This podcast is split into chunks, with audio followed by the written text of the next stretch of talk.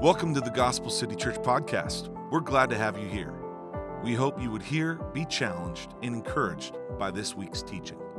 Head to gospelcitynow.com for more information. I'm going to be entirely candid with you uh, this morning.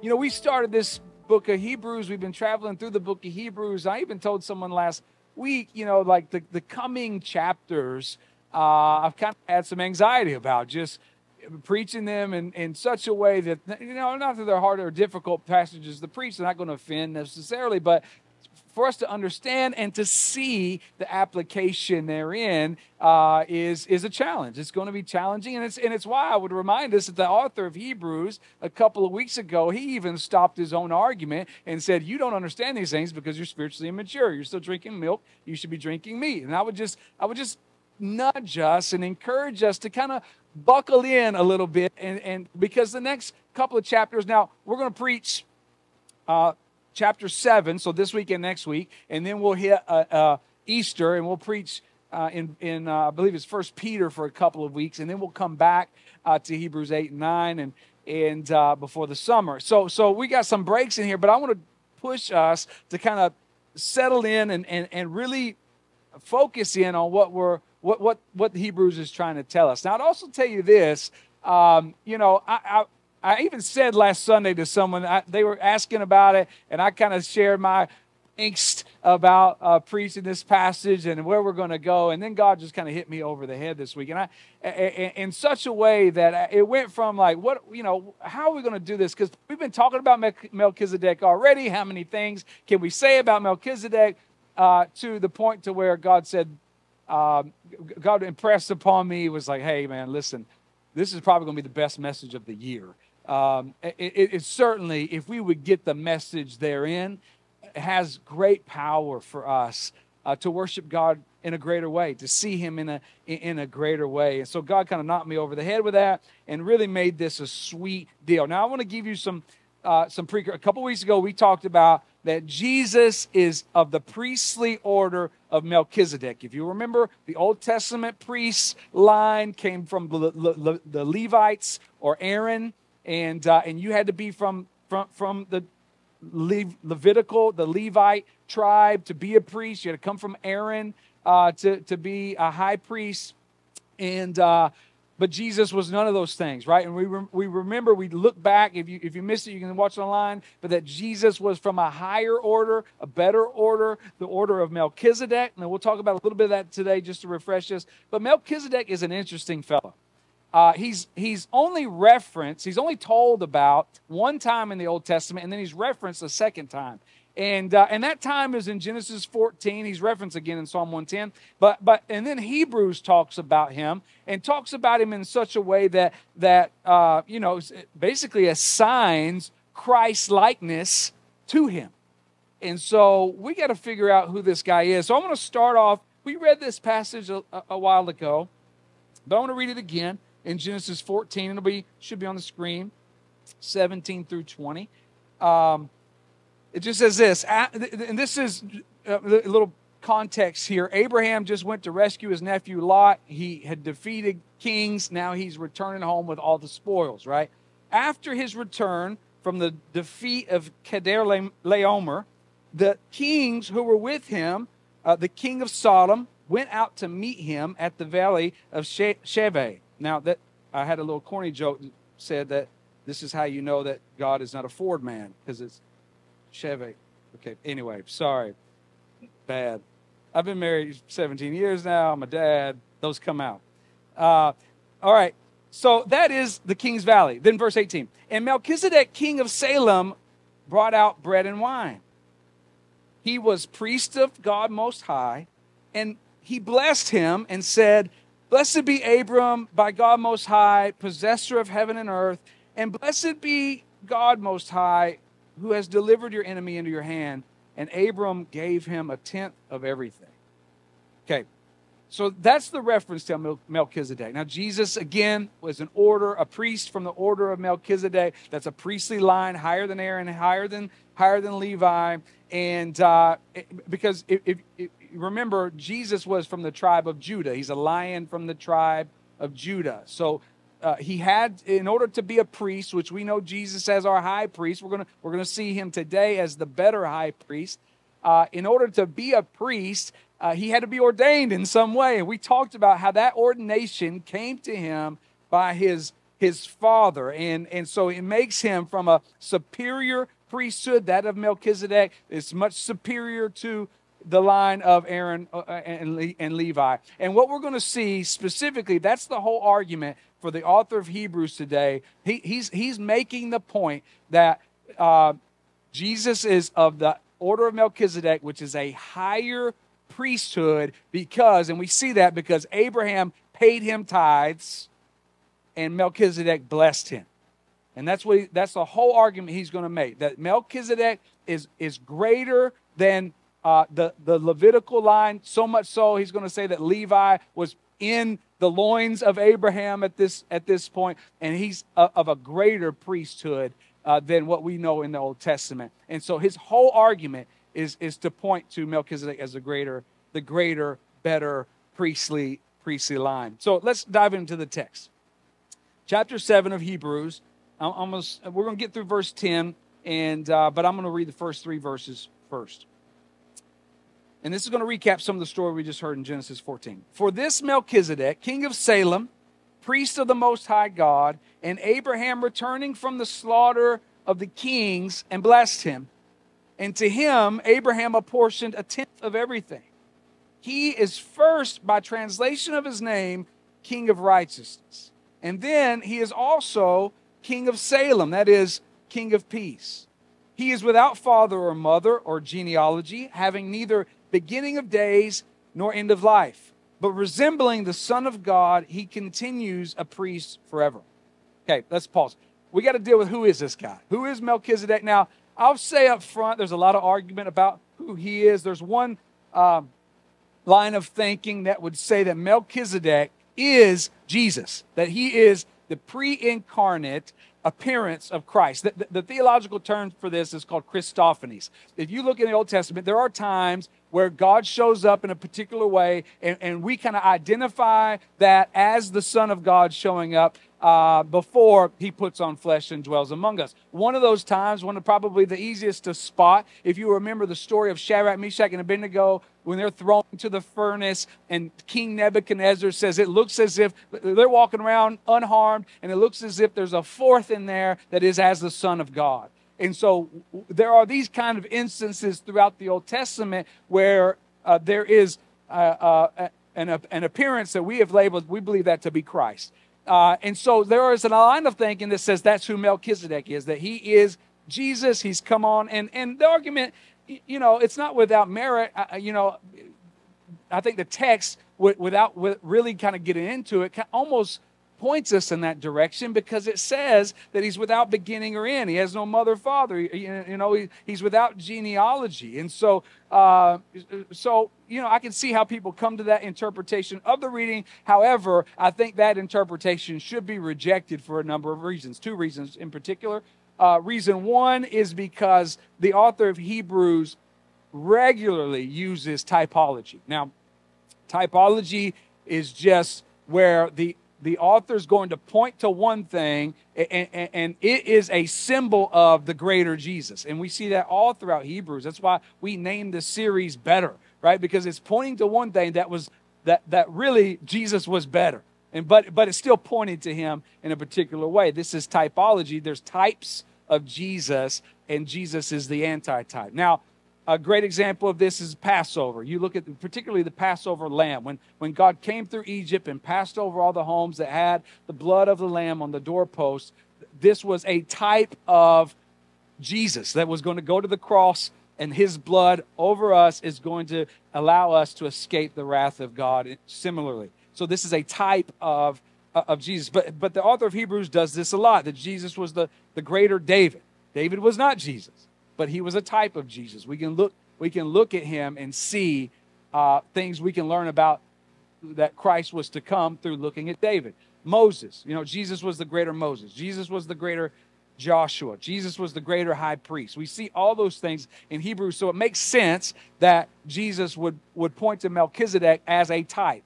Uh, uh, you know, that he is uh, again, Jesus is the greater Melchizedek. And, and so we kind of can, can take that from, from the scriptures. Secondly, the, uh, the writer of Hebrews says specifically that, that in the text, it says resembling, that he's resembling the Son of God. So I don't, I think if he was the Son of God, he could have very clearly right there said he was the Son of God. Instead, uh, he says he resembles him instead of instead of making the claim that he is him, right? And so I think for those reasons, it's not Jesus as a Christophany. It's not the pre-incarnate Christ, but it is a type of Jesus. Now, how? One, we've already talked about that he's both king and priest. Melchizedek was both a king and priest. He held both offices. Now, this would have been countercultural to the Hebrews. Priests couldn't be kings, kings couldn't be priests. Matter of fact, when when kings would overstep those bounds, God judged them harshly. You, you see that in, in Saul. You see that in, in several kings that they try to they try to get out of their lane, so to speak, and God judges them for that. So they couldn't be both. Uh, they had to be one or the other. Well, Melchizedek was both, and it was pointing to Jesus, who would hold both office, offices simultaneously. That he was both king and and priest. Uh, Aaron priestly line of Aaron, they were only priests, not kings. Melchizedek was both because pointing to Jesus, who also was both.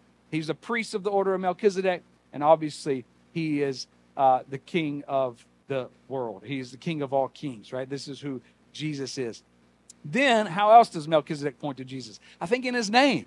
In his name, it points to Jesus. And I think this is a powerful point. Uh, it says, the text tells us that his name means king of righteousness. And yet, he was also the king uh, uh, of Salem, which is, means the king of peace. So he's the king of righteousness and the king of peace. Who better fits that label than Jesus? So even in his name, it's pointing to Jesus as our righteousness and our peace. Now, oftentimes when you read the scriptures, you're going to see righteousness and peace uh, could join together. And, and, if you were to do a simple word search, you would see many of these um, uh, them put together. And I just want to I just want to read over you a couple. We're not going to put them on the screen here. If you want to jot them down, you can jot them down. But I just want you to hear a couple of examples of righteousness and peace married together in the scriptures. Isaiah 32, 17. And the effect of righteousness will be peace. And the result of righteousness, quietness and trust forever. That's a whole sweet passage right there, by the way uh, Psalm 85:10. Steadfast love and faithfulness meet, righteousness and peace kiss each other. Psalm 72 7. In his days may the righteous flourish and peace abound, till the moon be no more. James 3 17. But the wisdom from above is first pure, then peaceable, gentle, open to reason, full of mercy and good fruits, impartial and sincere, and a harvest of righteousness is sown in peace by those who make peace. And then lastly, Hebrews 12, 10 and 11. For they disciplined us, talking about our parents, they disciplined us for a short time as it seemed best to them, but He, God, disciplines us for our good, that we may share in His for the moment, all discipline seems painful rather than pleasant, but later it yields the peaceful fruit of righteousness to those who've been trained by it.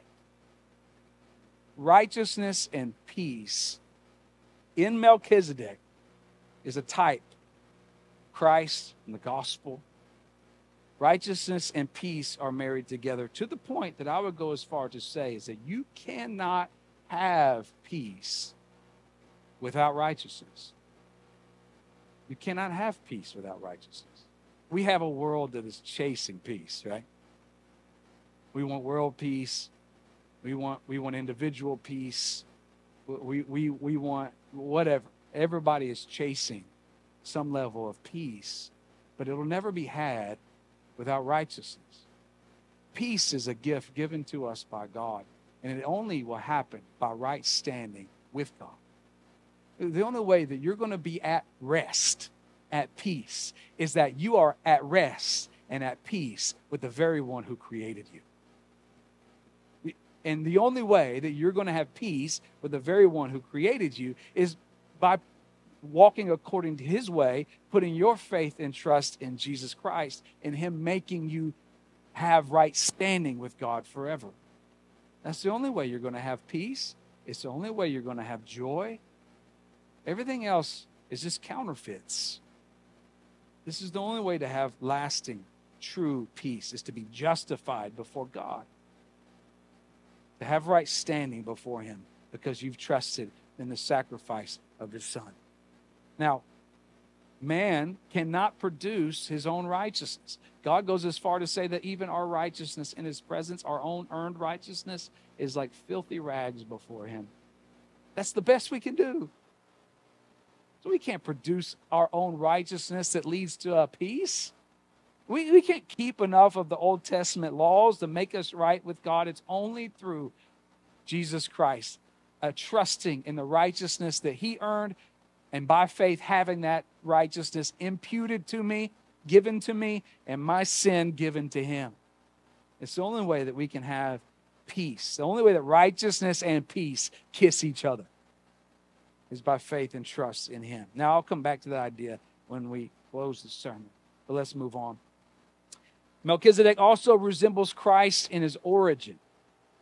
No beginning, no end, you know this this doesn't I, don't believe that this means that melchizedek didn't actually have parents. I think he was a real man. I think he had real parents. I think he was a real king of a real city. I, th- I think all, all those things. But but what is significant to the role of the priest particularly for for the aaron uh, and, and levitical lines is that they had to prove that they they had to prove their genealogy right? And there are stories in Nehemiah and Ezra where there are some men who believe themselves to be of the priestly line, but with all the chaos that was happening in Israel, they couldn't find documentation. And because they couldn't find the proof that they were of that line, they weren't allowed to be priests. And so then you have Melchizedek here with no proof, no genealogy, no beginning, no end. And I think all of this is pointing not that he's not a real person, or I think he's a real person, a real king, all those kinds of things. But I think the whole point is to point to that that priestly line is greater than, than Aaron and Levi and needing to prove those things with genealogy. But this is given based off of merit from God. Obviously, Jesus earned that by being the very Son of God. He was ordained by his Father as a priest, and it was verified in his resurrection. So his priestly line is is is greater, right? Um, now, I think all this. Let me sum it up, and then we'll kind of get into the rest of the passage. I think the application is very clear here. I know I've hit a lot of names and a lot of different things, and you may be thinking, "Well, I'm, I'm lost."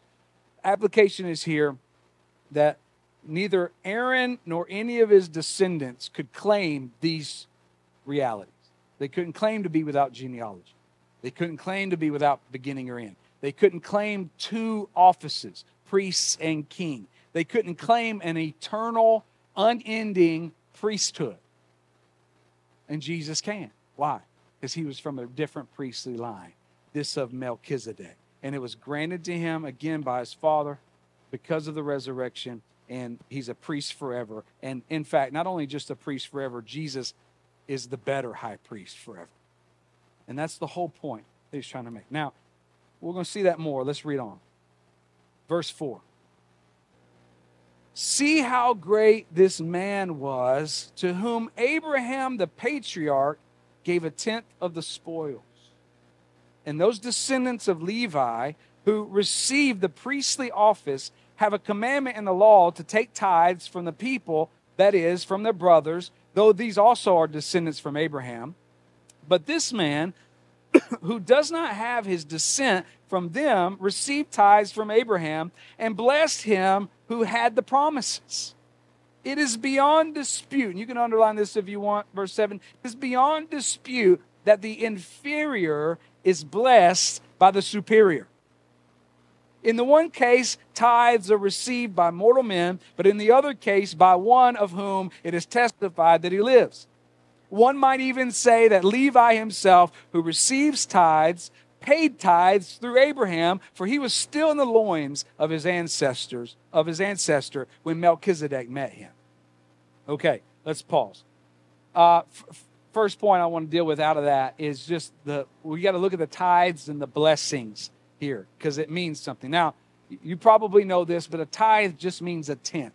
You know, if you were to give a tithe, you're looking at everything that God has given you, and you give a tenth of that uh, back to God. Now, under Jewish law, uh, the Jews were commanded to give a tenth of their crops, their herds, their flocks, uh, and they were to bring those tithes into the storehouse. Actually, the Old Testament tithe, if you balance it all out, because there was a tithe to that, there was a there was a, a tithe of festivals, and then there was a, a tithe every third year to the poor. They were actually given 23%. So we're going to put that in our uh, constitution and bylaws. Uh, I just I kid, I kid.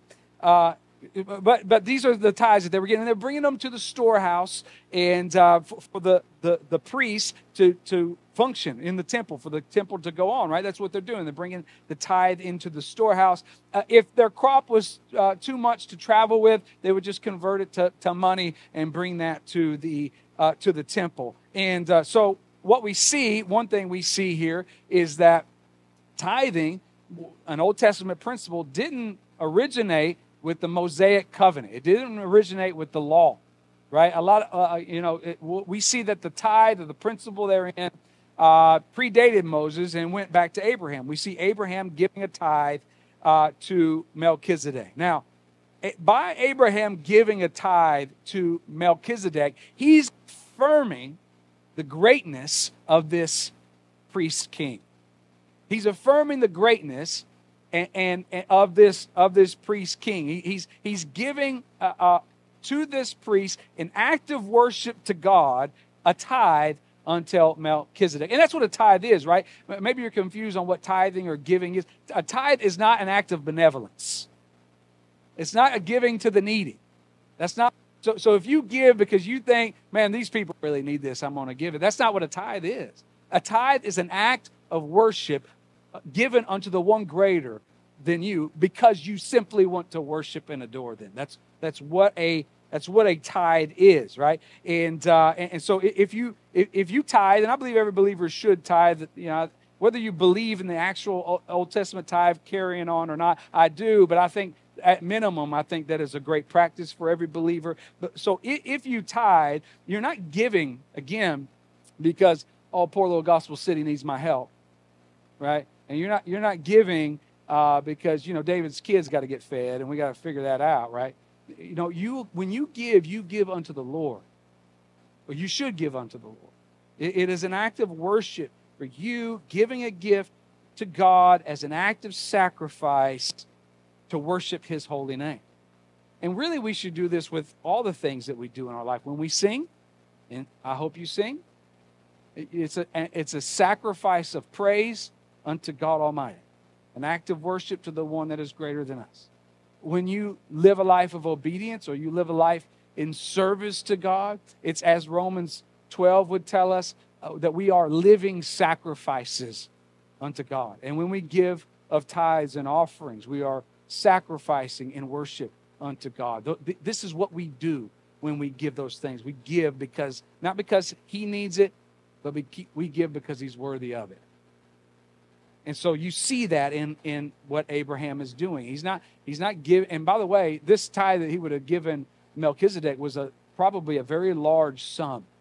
And he gives this tithe not because Melchizedek is needy, not because he's being benevolent. He gives it as an act of worship. He's worshiping uh, God. And, and then Melchizedek blesses Abraham, and in blessing Abraham, blesses his, his his lineage to come. He, he actually blesses the line of Levi that is to come later. And I think that's what the text is, is, telling us there. So, so I think all of that points to the point of the writer here, which is the inferior is blessed by the superior. The inferior is blessed by the superior. Like he, he wants his audience, the audience of the letter of Hebrews, to know that the Old Testament itself has showed that the Levitical priesthood was always meant to point to something better. That, that, that, you know, and remember, context is important, right? When we started this book, we said the reason he's writing this letter is because the, the audience of Hebrews is wanting to go back into the sacrificial system. Like they, they were second generation Christians, but they were having a hard time seeing their sins tangibly removed for themselves. Remember, they used to see a goat killed, and, and my sins are on that goat. And now there's no goat. They used to slay a sheep, and now there's no sheep. And so they were struggling with maybe we should go back to killing sheep. Maybe we should go back to kill. I, I, I'm having a hard time with faith. I'm having a hard time believing that my sins are atoned for. So I want to go back to the old system. This is the context, right? And so he's writing to them and say, listen, the sacrificial system, you would be a fool to go back to that. Why? Because all of that is pointing to the greater. All of that is pointing to Jesus, the greater sacrifice. All of that is pointing to Jesus, the greater high priest. And this is yours. This is yours to be had. That's the, that's the argument he's, he's making to them that the sacrificial system has been rendered no longer necessary because Christ's sacrifice is sufficient forever. That's what he's pointing to. So, so what? What does that mean for us? You know, 2023, Cinemark 14, Theater 2. What does that mean for us? You know, I'm not, I don't know about you. I've never been tempted to kill a goat for my sins. I haven't. Anybody? Maybe a cat, but not a goat? Don't like cats. What does this mean for us? Yeah, we're not tempted to go and go back into the sacrificial system or find a, a temple and, and begin to put our sins on something. But I, I think we are tempted to do two things in particular in our own faith walk and journey. One, I think that we are tempted to fail to see the gravity of our own sin and the holiness of our God. And, and, and we don't realize the constant operation of our great high priest. And, and, and in so doing, we fail to properly repent. We, we fail to hate sin as we should uh, we, we fail to worship fully. We fail to understand the grace of God over our lives. Um, and, and, and I think that's also baked into Hebrews that this comes from just um, apathy. That I'm Christian because I'm not Muslim. I'm Christian because I prayed a prayer when I was seven uh, but it has no daily impact on me. And, and in so doing, we, we don't see the gravity of our sin or the holiness of our God or the importance of the sacrifice of Christ. And so that's one temptation for us to kind of just be lethargic spiritually. I think the second temptation for us, particularly, is that we might understand the gravity of our sin and we might understand the holiness of our God, but we try to gain peace through our own attempts at righteousness. Yeah, we might not sacrifice a lamb, but we do a version of that where we say, okay, listen, I messed up again. You know, don't, don't worry about this, Jesus. I got it. I'm going to read my Bible more. I'm going to go to church. I'm going to really, I'm, I'm going to, I'm going to, I'm going to, I'm going to really just re-steer my life and don't, don't worry about, don't, Jesus, don't worry about me. I'm going to figure this out for you. And I think that's our temptation to say to our great high priest, Hey, I have no need for you. Outside of salvation, please save me. But like, well, it's like daily, you know, I'll figure this out on my own. I'll work for my own righteousness. I'll, I'll, I'll, you know, and, and when we do that, we just, we're not worshiping Him rightly. We're not appropriately dealing with our, our, our sins, and, and uh, because we're looking for something more tangible. And like Hebrews, who are struggling with the faith idea of not laying their hands on a goat and putting it to death for the, for the remission of sins, that we struggle to believe that Christ is going to deal with our sins in a very similar way.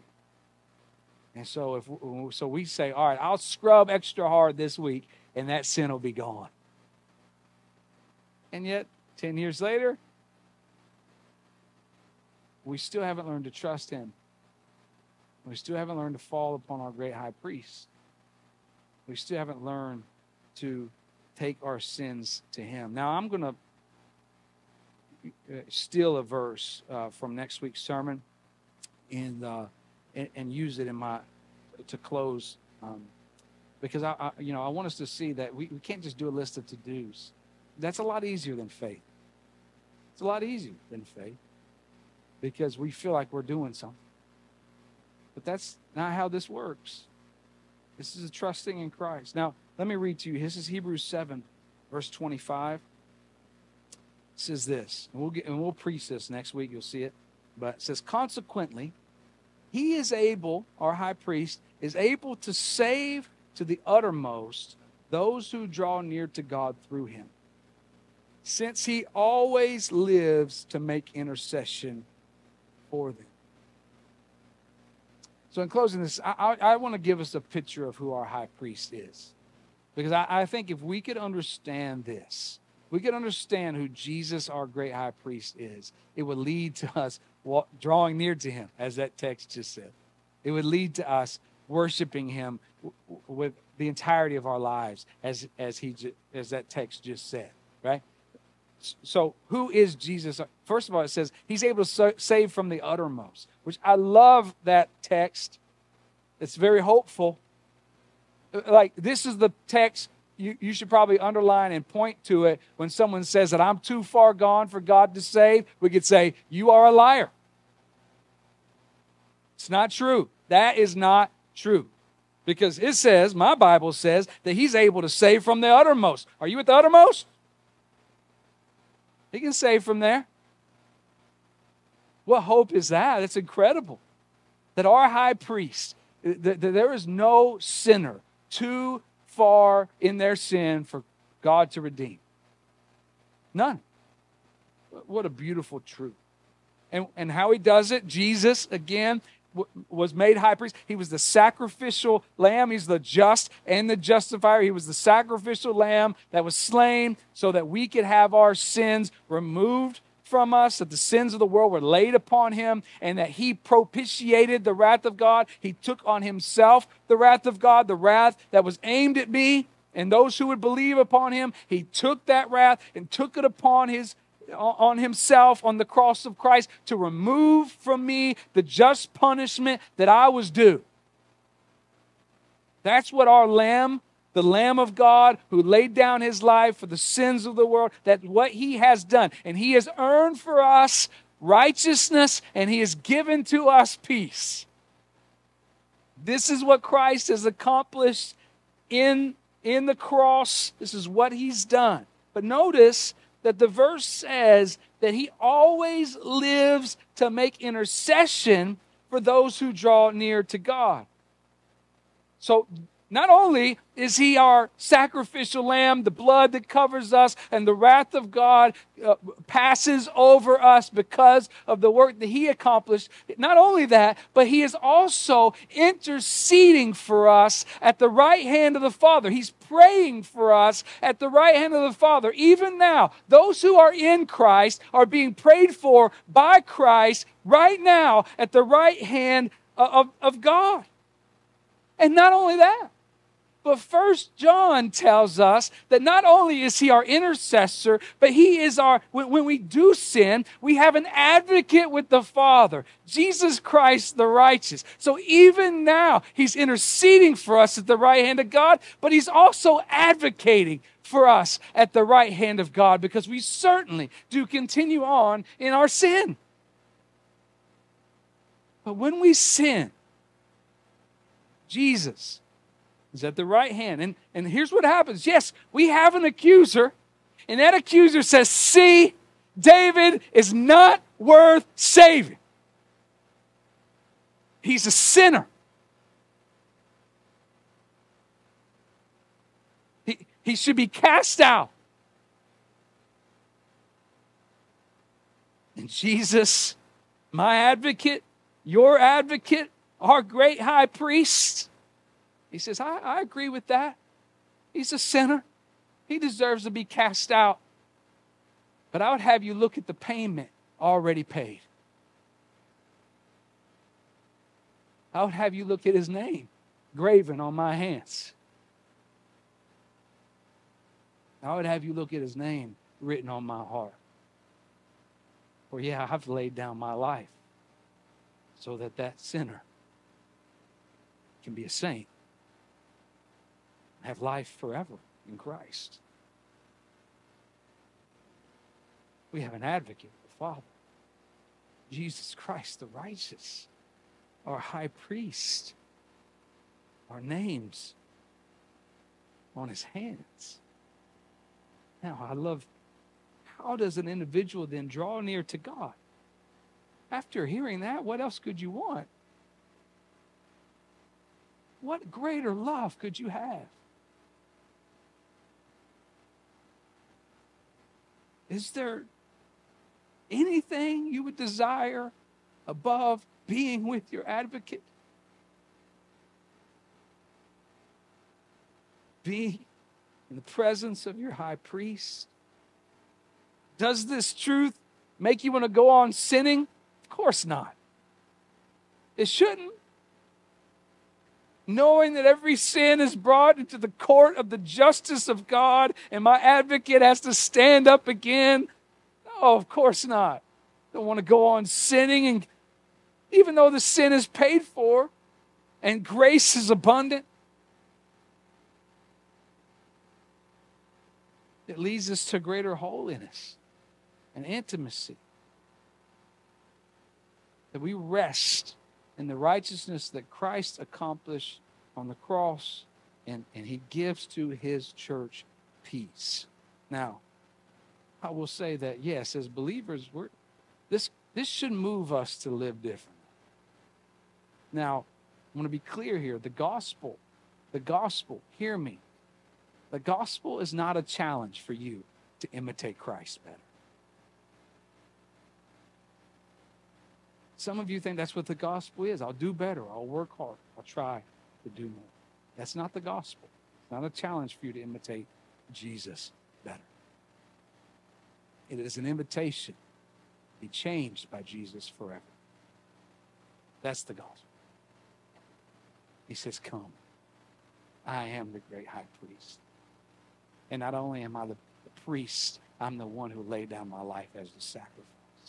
And when I stand in the presence of God and pray for mine that are my own, the ones that He has given to me, when I intercede on your behalf, not only do I intercede on your behalf, but when you sin, I'm your advocate before the Father.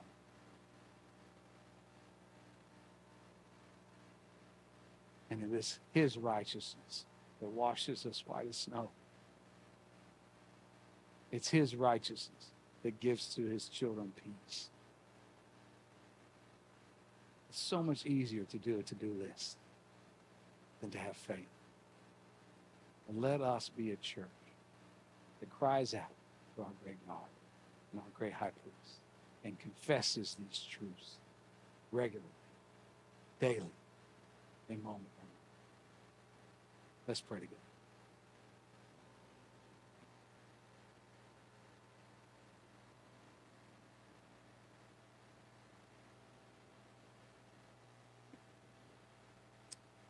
Father, the, the, reality of us having an advocate, a high priest who um, needed no sacrifice of his own, but was the sacrifice sufficient for all and efficient for those who trust, place their faith. Praise God I mean, if we just walk out of here saying the greatest application is I'm walking in my car praising God.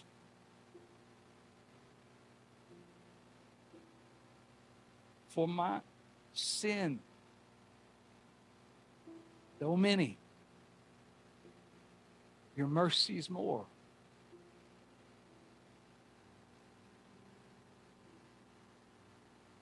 Praise be to God Almighty the incredible gift of salvation and the incredible journey of sanctification. I pray, Father, that you would help us to hold on to these truths. For they're easy to remember while we're here on a Sunday morning. They're difficult to remember while we're dealing with shame and guilt. And I pray, Father, that you would echo the chambers of our hearts. We have a high priest and an advocate. We have our a righteousness and a peace given to us. May we trust in those things. Father, if there's someone here that hasn't trusted in Christ, maybe they're just, they thought Christianity was just trying to live like the example that Jesus has given us. That is a false gospel. We can't do that. That's impossible. Even if we wanted to, even if we tried, it's impossible. Live like the perfect one? Impossible. But praise be to God, we have Jesus Christ, our righteousness and our life. And if there's someone in here that hasn't trusted in Jesus in faith, they would do that today. We love you. We pray these things in Jesus' name. Amen. Thank you for listening to the Gospel City Church podcast. We hope you found encouragement, inspiration, and biblical truth that will challenge you and help you grow in your relationship with God. Our mission is to proclaim the gospel of Jesus Christ to the city and to the church, and to see disciples who follow him wholeheartedly. If you enjoyed this episode, please subscribe to our podcast and leave us a review. This will help us reach more people with a life changing message of the gospel. You can also visit our website at gospelcitynow.com to learn more about our church and our ministry. Remember, the gospel is not just a message to be heard, it's to be lived. So let us be sent out this week boldly bringing hope, love, and truth to the city and the church. Thank you again for listening, and we look forward to next time.